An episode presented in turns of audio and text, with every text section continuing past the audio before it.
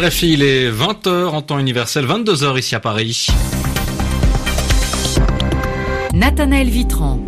Soyez les bienvenus dans cette édition du journal en français facile. À mes côtés pour le présenter, Zéphirin Quadio. Bonsoir Zéphirin. Bonsoir Nathanaël, bonsoir à tous. À la une polémique en Israël après l'annulation du match de préparation à la Coupe du Monde qui devait opposer l'équipe nationale à celle d'Argentine. Pour les Palestiniens, au contraire, c'est une victoire. Reportage à suivre. Le premier ministre israélien était lui à Londres, mais pour évoquer le dossier iranien. Aux États-Unis, on voté mardi aux primaires pour désigner les candidats avant les élections de mi-mandat, des élections en novembre qui pourraient permettre aux démocrates de reprendre la majorité. Donald Trump qui rencontrera Kim Jong-un le 12 juin. La rencontre aura lieu dans un hôtel très luxueux. Et puis, le deuxième volet de Jurassic World sort en salle ce mercredi en France.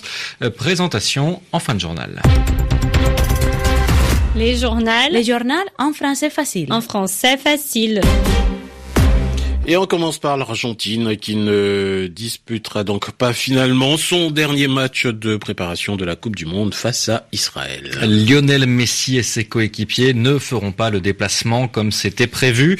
Les deux équipes devaient se rencontrer samedi à Jérusalem.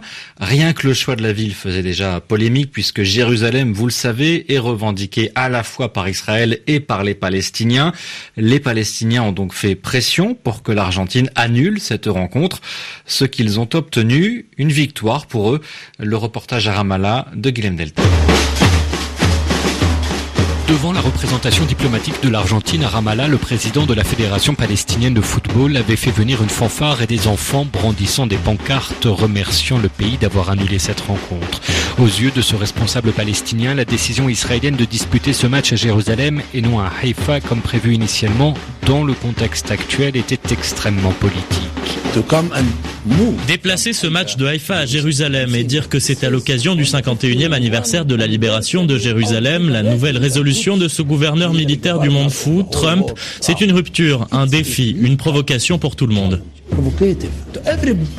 Djibril Rajoub rappelle que selon les accords d'Oslo, le statut de Jérusalem, Est comme Ouest, doit encore être négocié. Et pour lui, cette décision rappelle à Israël le droit international.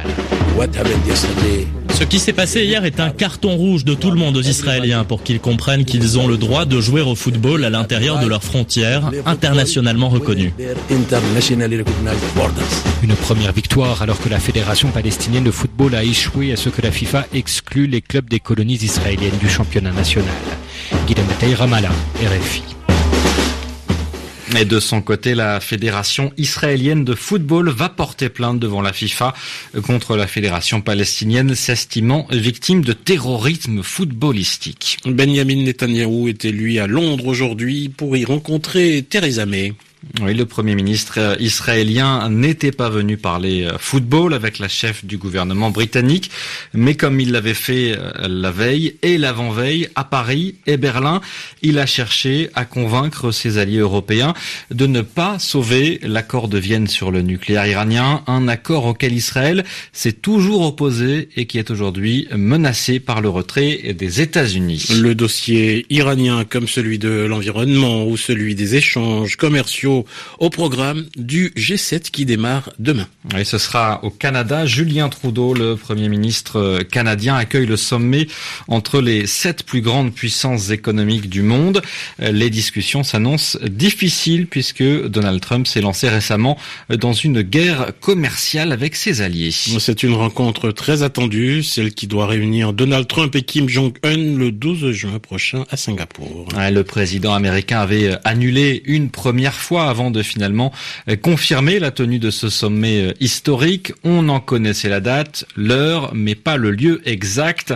Un porte-parole de la Maison Blanche l'a annoncé mardi soir. La rencontre aura lieu dans le complexe hôtelier de luxe Capella, situé sur l'île de Sentosa.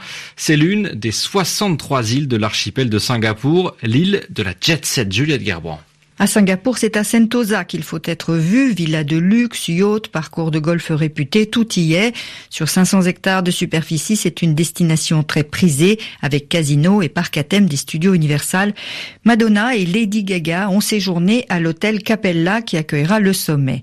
L'île a toutefois un passé beaucoup moins glamour. Elle s'appelait à l'origine Pulau Blakang Mati, en malais l'île de la mort par derrière, la mort en traître, car les pirates y ont régné en maître. Plus récemment, pendant la Seconde Guerre mondiale, elle a été le théâtre d'un massacre et hébergé un camp de prisonniers. C'est dans les années 70 seulement qu'elle a été rebaptisée Sentosa, paix et tranquillité, ce qui est de meilleur augure.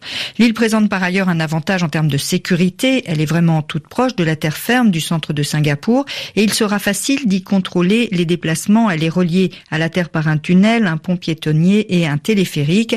La sécurité sera évidemment une priorité. L'espace aérien de Singapour sera restreint pendant le sommet. Juliette Gerbrand. Et dans l'actualité également, Nathanaël, moins d'une semaine après son accession au pouvoir, eh bien, le nouveau Premier ministre euh, espagnol a nommé son gouvernement. le socialiste Pedro Sanchez a profité de la chute de Mariano Rajoy, dont le parti populaire est embourbé dans un vaste scandale de corruption pour former une coalition hétéroclite, pardon, et c'est assez rare pour le souligner. Son gouvernement n'est pas paritaire, mais il compte 11 ministres femmes pour 6 hommes. Pedro Sanchez s'entoure aussi de figures pro-européennes, comme l'ancien président du Parlement européen, Joseph Borrell, aux affaires étrangères, la directrice du budget de l'Union européenne, Nadia Calvino, à l'économie, et puis sachez que le premier ministre, le premier, pardon, le premier astronaute espagnol, Pedro Duque, devient ministre des Sciences. Un mot rapide sur l'Italie où les députés ont voté la confiance au gouvernement de Giuseppe Conte, coalition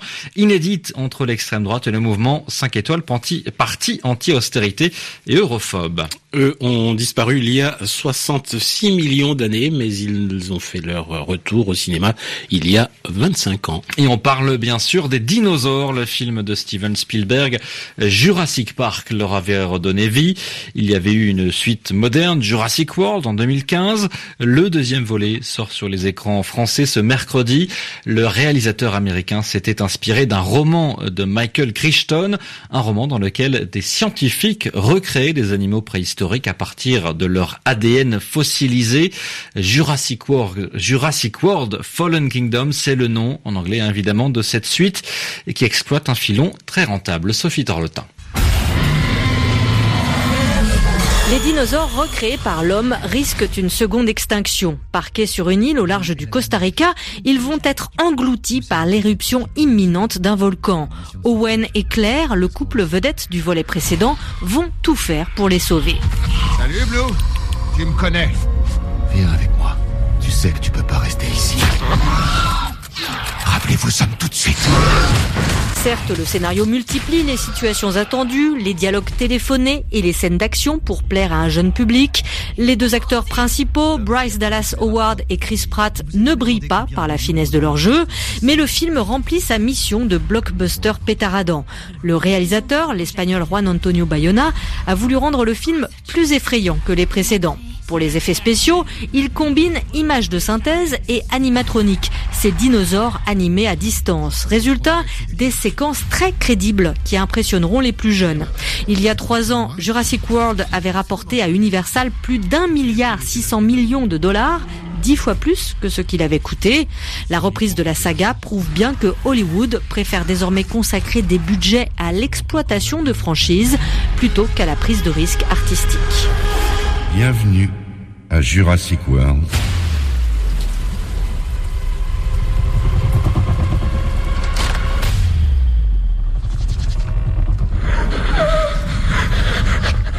La Jurassic World qui sort sur les écrans français et que nous présentait Sophie Torlotin.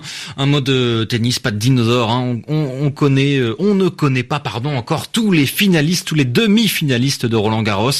La pluie, et oui, la pluie a interrompu en fin de journée les matchs encore en cours. Raphaël Nadal est rentré au vestiaire après avoir perdu le premier set 6-4, mais il menait 5-3 dans le deuxième set face à l'Argentin Diego Schwartzmann.